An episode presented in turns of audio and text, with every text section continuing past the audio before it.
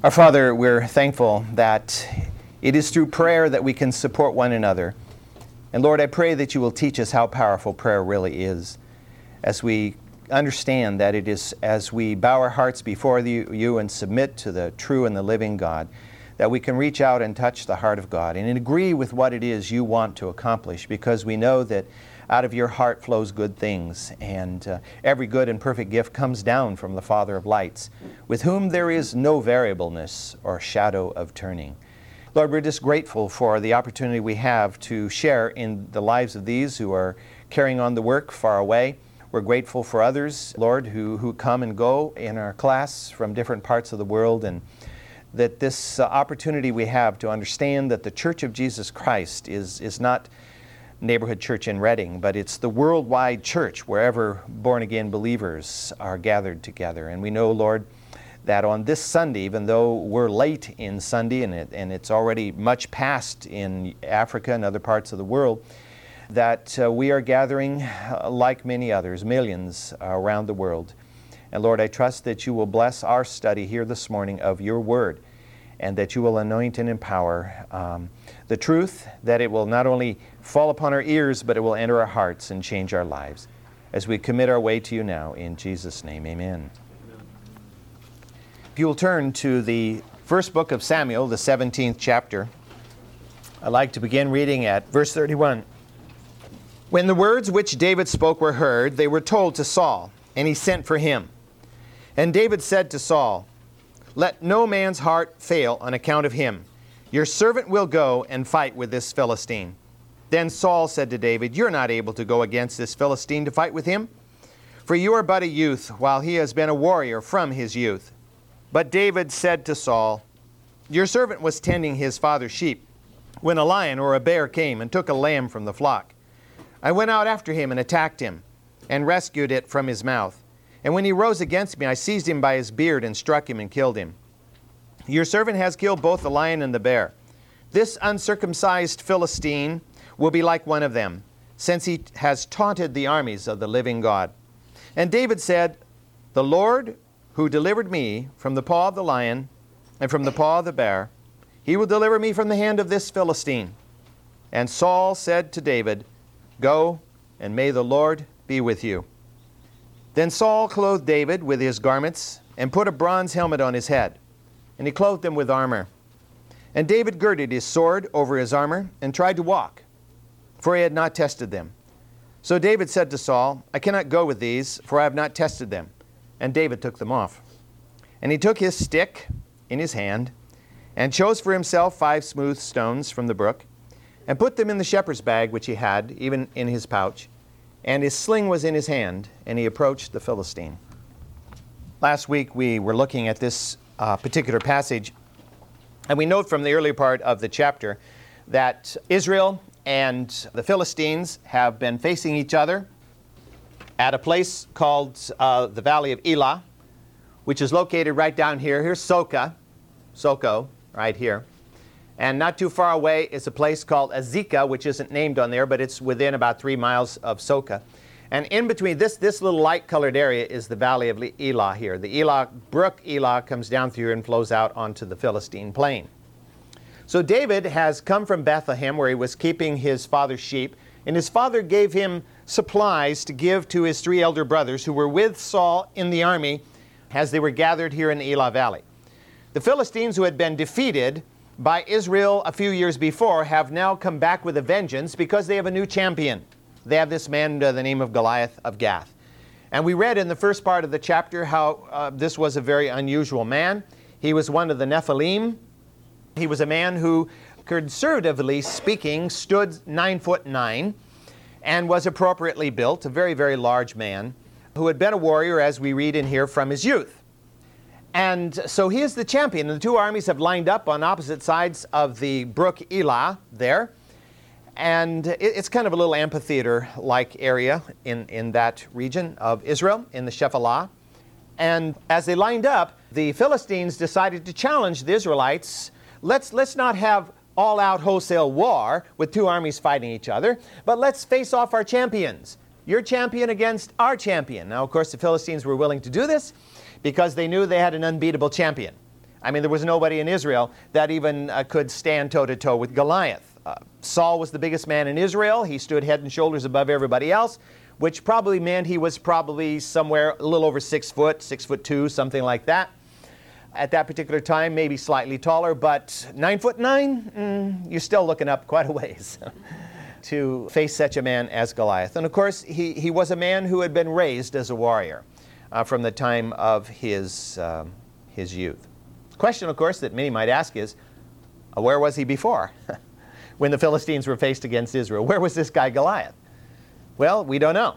All we know is he's now center stage in, in the story. Well, David brought the goods down to provide for his brothers, and when he went out to talk with his brothers, they were all lined up in the battle formation because it was that time of day when Goliath was going to come forth and, and yell and scream and accuse the Israelites of being a bunch of cowards and uh, saying, Send me a man to fight, and, and we'll do it one on one, and, and whoever wins, that, that side wins, and the other side will serve the side of the one whose champion wins. And, and David, of course, couldn't believe his ears. You guys, for 40 days and 40 nights, you've been listening to this guy come out and, and use all this uh, bad language and accuse the armies of the living God and accuse God of being powerless. You've let this happen? You've done nothing about it? And, and David was incredulous, and he began speaking to others about this, other men in the ranks there, and he. Uh, wanted to know, well, what, what's the reward for whoever defeats this Philistine? Well, they were they first told him that, and then he asked again to find out for sure. And, and of course, his elder brother, his oldest brother, Eliab, was of course very jealous and envious and of, of David, and he, he just thought of him as a punk. And, he says, yeah, what's this kid doing out here? He's just braggadocious here. Well, the word has reached Saul, what David had said. Now you can imagine 40 days and 40 nights, David, uh, Saul has been wondering, what am I going to do? I'm the biggest guy. I'm the only champion in this army, and yet I don't want to go out and face this guy, Goliath. And so what am I going to do? We're, we're looking like the fool here, and this can't go on forever. And so he was hoping somehow a champion would come along. And so when he heard uh, the words of David, he thought, well, maybe this is, this is my man. And so he asked that uh, David be brought before him. Now, what we find are some strange things about Saul as we move through this chapter and even other chapters, uh, that Saul seems to have a very bad short term memory. And so David is brought before him, and he acts almost like he doesn't know David. But then at the last minute, he seems to remember, and he says, Oh, now wait a minute, I can't send you out there. You're nothing but a shepherd. You can't go out and fight this, uh, this guy. And then, of course, David uh, gave to him the explanation of how he, as a shepherd, had slain a lion, he had slain a bear with his bare hands and this guy Goliath is no different from a lion or from a bear, that he will die just as easily because God is the one who empowered me to defeat the bear, to defeat the lion. God will empower me to defeat this giant Goliath. Saul was not a man of faith. Saul was a man who was not trusting God at all here, but he was moved by David's expression of faith. Okay, well, go ahead. you take on Goliath. But what we discover is that Saul's not willing just to say to David, okay, go, on, go ahead and take on Goliath. He decided he's got to make him look like a soldier at least. And so he drags David over here, over to the side, and he starts dressing him in, uh, puts a bronze helmet on his head, and then he begins to put armor on his body. Now, exactly what kind of armor we don't know. We're told earlier in the passage that uh, Goliath was, was wearing scale armor. Uh, there are examples from the early days of leather uh, tunics upon which pieces of, of bronze, later iron, were sewed on so that they kind of overlapped, producing kind of kind of a, almost like a mail. Later on in the Middle Ages, there would be what's known as chain mail, which is compri- uh, constructed differently. But, but similar in the sense that you remember we talked about Goliath's armor weighing, weighing 125 pounds. Well, hmm, that's a lot of weight uh, for armor to bear. Mostly in those days, what was worn was a breastplate, uh, a breastplate of metal, bronze in this particular case, that would be laced together in the back, and maybe a skirt with, with metal uh, pieces hanging down, maybe, maybe not. Uh, maybe greaves, we don't know, to, to protect the front part of the legs. There's not a lot of archaeological evidence about armor this early in history. Uh, we know about it particularly from the Greek and Roman time a little bit later, and then, of course, as we move into the medieval period, we have lots of examples of armor uh, that are in museums uh, in Europe. But we're talking about 3,000 years ago. We're talking about over a thousand years uh, before the time of Christ. And so, armor of some sort was what uh, Saul was trying to put on David. David had never been a soldier. David had never trained in the army. David had never worn armor before. And so, as he put on this metal, it seemed to encumber him. The weight of it, the inflexibility of it, just, just seemed to be more bother than it was worth. We're, we're told there that David never tested it. Again, I a heavily armed giant without taking any human precaution. He was not only not wearing armor, he, we, we discover in the passage he didn't have a sword with him. He didn't have a spear. He didn't have an axe. He didn't have a helmet. He didn't have anything that a soldier should have. Reminds me of World War I on the Russian front when the, the Russians invaded Prussia at the beginning of the war in the so called Battle of Tannenberg. That the, the Russian army came moving forward, and the Russian army greatly outnumbered the, the German army. But what they soon discovered was that the, only the frontline troops of the Russians had weapons. All of the backline troops had no weapons. And uh, they were waiting for the frontline troops to get shot down to grab their weapons. Because Russia was not able to produce enough weapons to supply all of their troops that early in the war. I, I would have thought that would be very frustrating to be the uh, rear guard coming up. You're, you're next to be in line. You don't even have a weapon. You know, you throw rocks at the enemy. Well, if you were a David, maybe. But uh, not these guys. And, and, and so, in many ways, uh, many would have viewed uh, David similarly. For all appearances, he was defenseless. It appeared as if he were committing suicide. In reality, he was taking God at his word. Taking God at his word. And that is one of the most powerful truths that I think every single one of us knows in our heads. But how do we translate that to our walk? Taking God at his word. And he was acting in the direction of the Holy Spirit. Who was empowering him? Was this David's natural courage? I think not. David may have been a courageous young man, but I think that courage was greatly emboldened by the presence of the Holy Spirit of the living God, who was impelling David forward. And in this, he is a powerful example to us. I think we can all see this very clearly. How often do you and, and do I attempt to solve a problem by the methods of the world? probably more often than not. Rather than seeking God's direction and, and seeking His Word and, and seeking the direction of the Holy Spirit and living daily in the power of the Holy Spirit, God wants us to live by His strength and His wisdom because in so doing, we testify to the world of His reality. We testify of His love, of His grace, and of His power. Because the world is looking for reality, the world is looking for power in the spiritual realm. Well, let's read what happens next. Verse 41.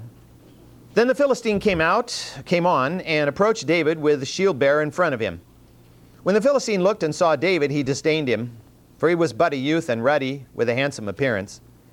The Philistine said to David, Am I a dog that you come out to me with sticks?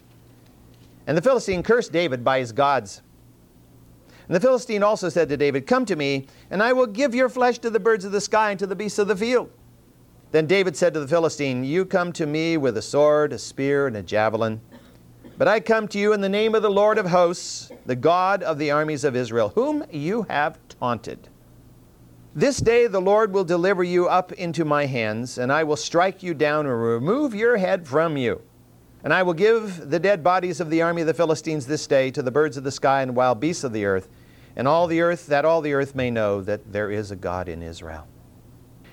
And that all this assembly may know that the Lord does not deliver by sword or spear, but for the, ba- for the battle is the Lord's, and he will give you into our hands. Then it happened when the Philistine rose and came and drew near to meet David that David ran quickly for- toward the battle line to meet the Philistine. And David put his hand into his bag and took from it a stone and slung it and struck the Philistine on his forehead. And the stone sank into his forehead, so that he fell on his face to the ground. Thus David prevailed over the Philistine with a sling and a stone, and he struck the Philistine and killed him. But there was no sword in David's hand. Then David ran and stood over the Philistine, and took his sword and drew it out of its sheath and killed him, and cut off his head with it. Then the Philistines saw that their champion was dead, and they fled. And the men of Israel and Judah arose and shouted and pursued the Philistines as far as the valley to the gates of Ekron. And the slain Philistines lay along the way to Sha'arim, even to Gath and Ekron. And the sons of Israel returned from chasing the Philistines and plundering their camp. Then David took the Philistines' head and brought it to Jerusalem and put his weapons in his tent. This encounter most likely occurred in the morning. Because if you read through from verse 20 through all the way down through verse 33 or 53, you discover there's not enough time if this were the evening challenge. If Goliath was out raging his in the evening, there was not enough time for all this to transpire. So it must have been the following morning, or at least a morning following David's arrival in the camp. The flow of the passage, however, gives us a sense that it was the following morning after David first arrived. David was not a man of great patience when it came to what he was witnessing here. We have recorded here in this passage one of the most dramatic power encounters that you will find in Scripture. There are many of them. Course, Gideon and, and uh, his army facing the Midianites. And of course, we think of Elijah on the top of Mount Carmel facing the priests of Baal and Ashtoreth. But this is a one on one power encounter. It has to be understood as a power encounter because the real battle here is the God of this world against the God of Israel morning and evening for 40 days, Goliath had come forth and stood there and, and, and shook his fist at Israel and challenged them to send him a champion for a one on one battle to the death. He was so self assured and so arrogant that he liberally insulted the manhood of Israel and impugned the God of Israel. Of course, God could have fried him on the spot, couldn't he? I mean, he stood out there like this and God could have sent a thunderbolt out of the clear blue sky and the guy would have went. And I think if God had done that, both Israel and the Philistines would have said, Whoa, the God of Israel is real God. But God has another plan here, a plan that no one could foresee. God has a plan not just to demonstrate that He is the true God, but also to raise up a man, a totally obscure shepherd, whom He has already anointed to be successor to Saul, but, but whom no one knows the youngest of eight brothers. And his older brothers think of him as a punk kid. And so this will be the opportunity for God to burn into the very hearts of Israel that this is a mighty champion. A man worthy of the kingship, and of course, a man that we know to be worthy as ancestor of Messiah. Thus, on that fateful morning in the Elah Valley, Goliath swaggered forth to deliver his usual challenge. And as he did so, he saw a young man coming out of the Israelite lines dressed not as a warrior, but as a shepherd. And, and, and, David stepped out of the cowering Israelite lines. The Israelites were all back like this, you know, shaking and quivering because Goliath was coming out, and out of that line stepped David. Now, of course, again, we understand as we read this passage that Goliath was coming forth, and in front of him was his armor bearer. So there are two men out there. Goliath and his armor bearer. The purpose of the armor bearer was to carry a full body shield, and the purpose of the armor bearer was to carry that shield to ward off, of course, any arrows that might be let fly. But if the actual combat were to take place, the armor bearer would then transfer the body shield to Goliath, who then would carry the body shield and wield his spear and his sword in, in his battle with whomever the champion that Israel would send forth. But in the meantime, the shield is being carried by the armor bearer. And the armor bearer has to be very watchful because in case somebody tries to ambush Goliath from out of the Israelite lines, firing an arrow or a bunch of arrows, he has to be ready there to try to protect his master with the shield. The giant moved towards David. And I thought, you know, I think the thought that went through Goliath's mind is, I'm going to give my men a good laugh. I'm going to walk towards this guy and scare that kid back into the Israelite lines. Watch him run like a rabbit as he sees me coming for him. But as he did so, David kept coming and showed no fear. You know, you, you see these t shirts that say no fear on them. this is no fear. David kept coming, and Goliath suddenly became insulted. Is this the best Israel can do? I thought, I, I, I thought at least Saul was a mighty king, a warrior.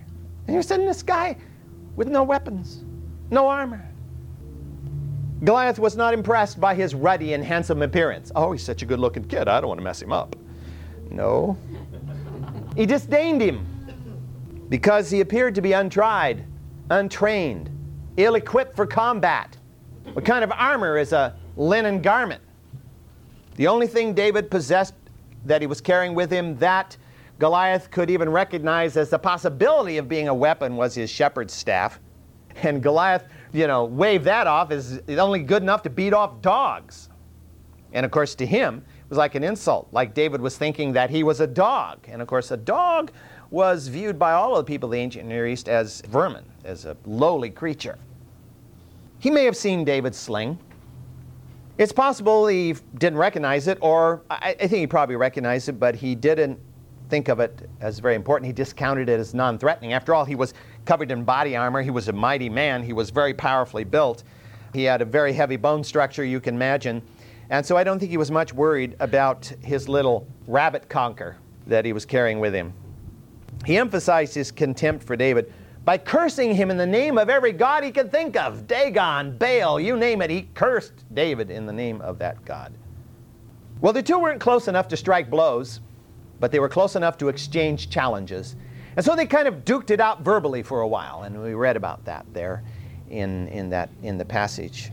Uh, Goliath threatened to feed David to the birds and the beasts, to the scavengers, to the vultures.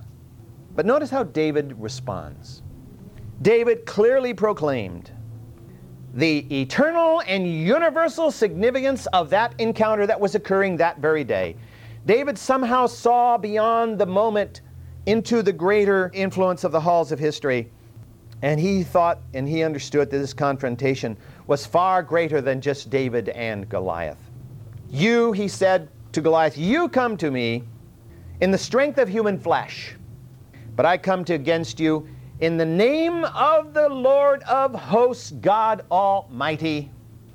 And in David's mind, the contrast was immense.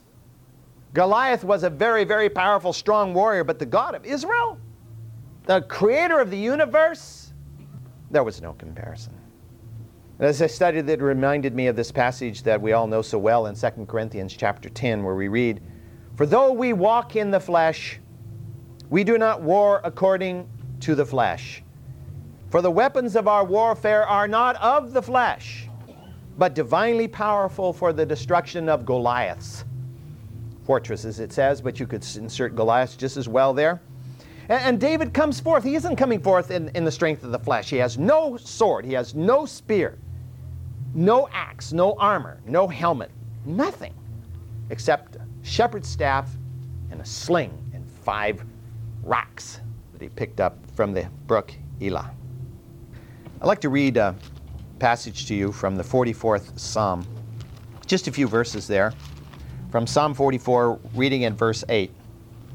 You are my king, O God. Command victories for Jacob. Through you we will push back our adversaries. Through your name we will trample down those who rise against us. For I will not trust in my bow, nor will my sword save me. But you have saved us from our adversaries. You have put to shame those who hate us. In God we have boasted all day long, and we will give thanks to your name forever.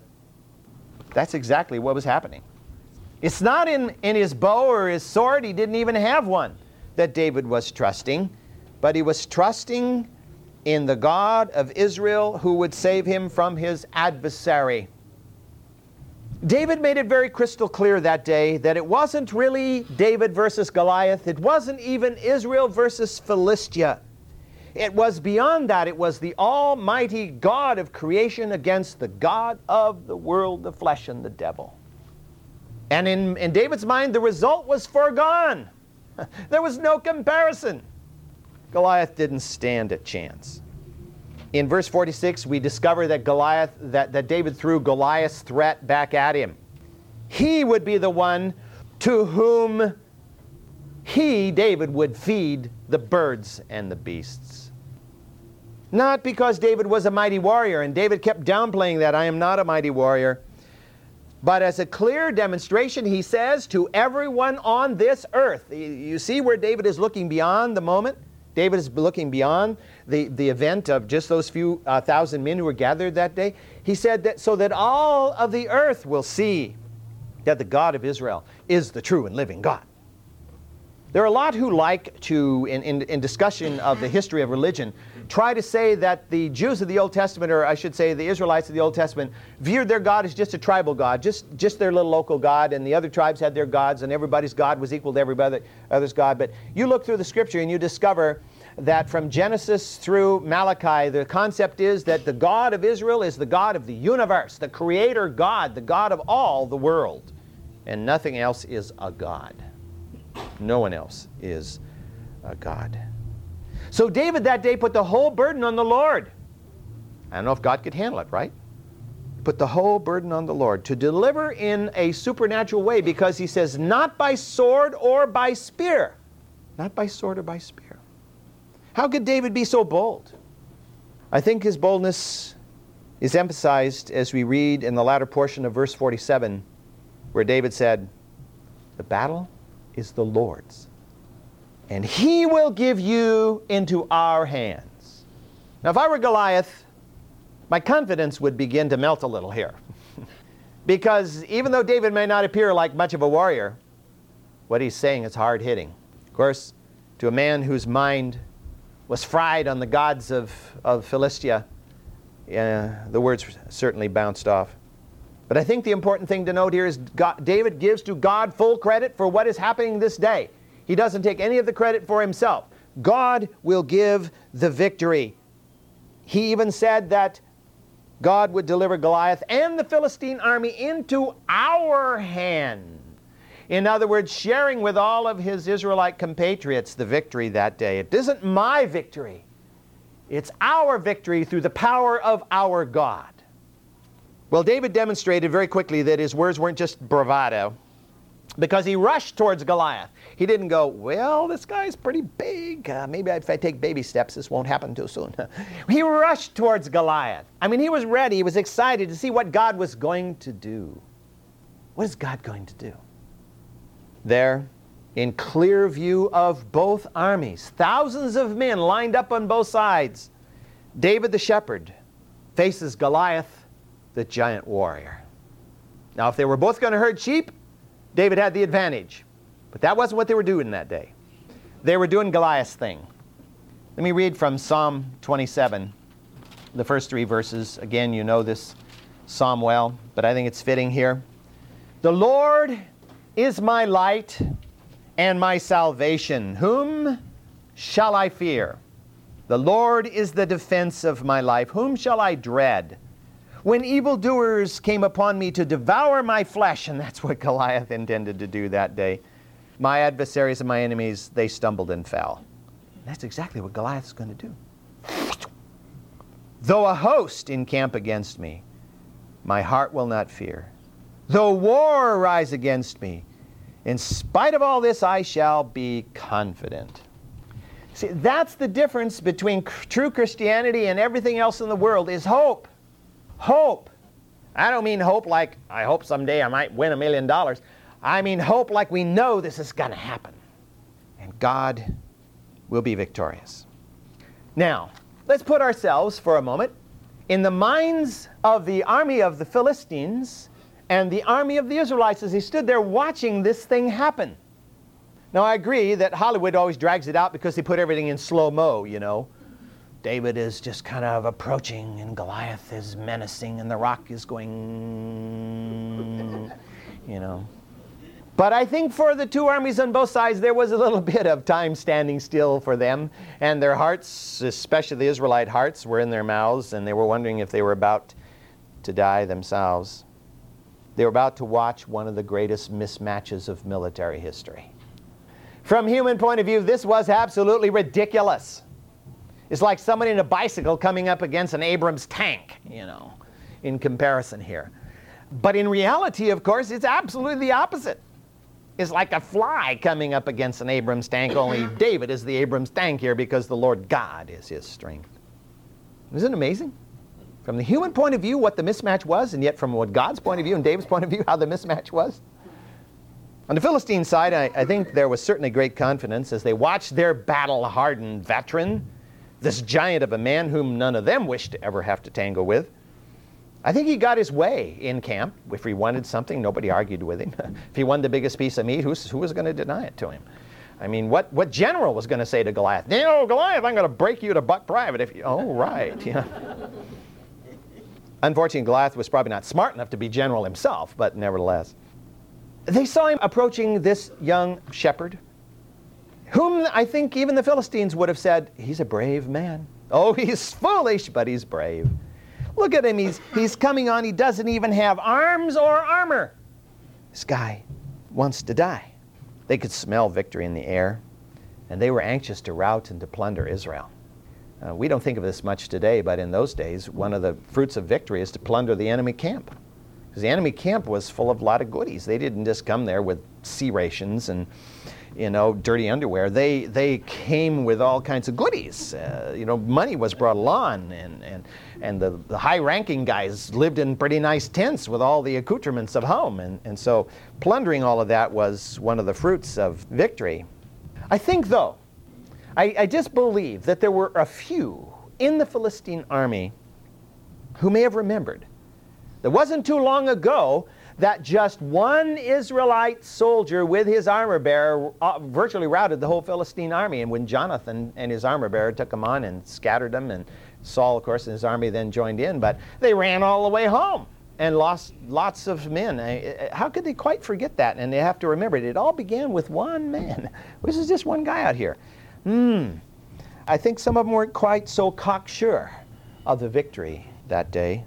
They may have been troubled by the thought that there's a trap here. There's got to be more to this. Saul is not so stupid to risk everything on what appears to be a foregone victory for our side.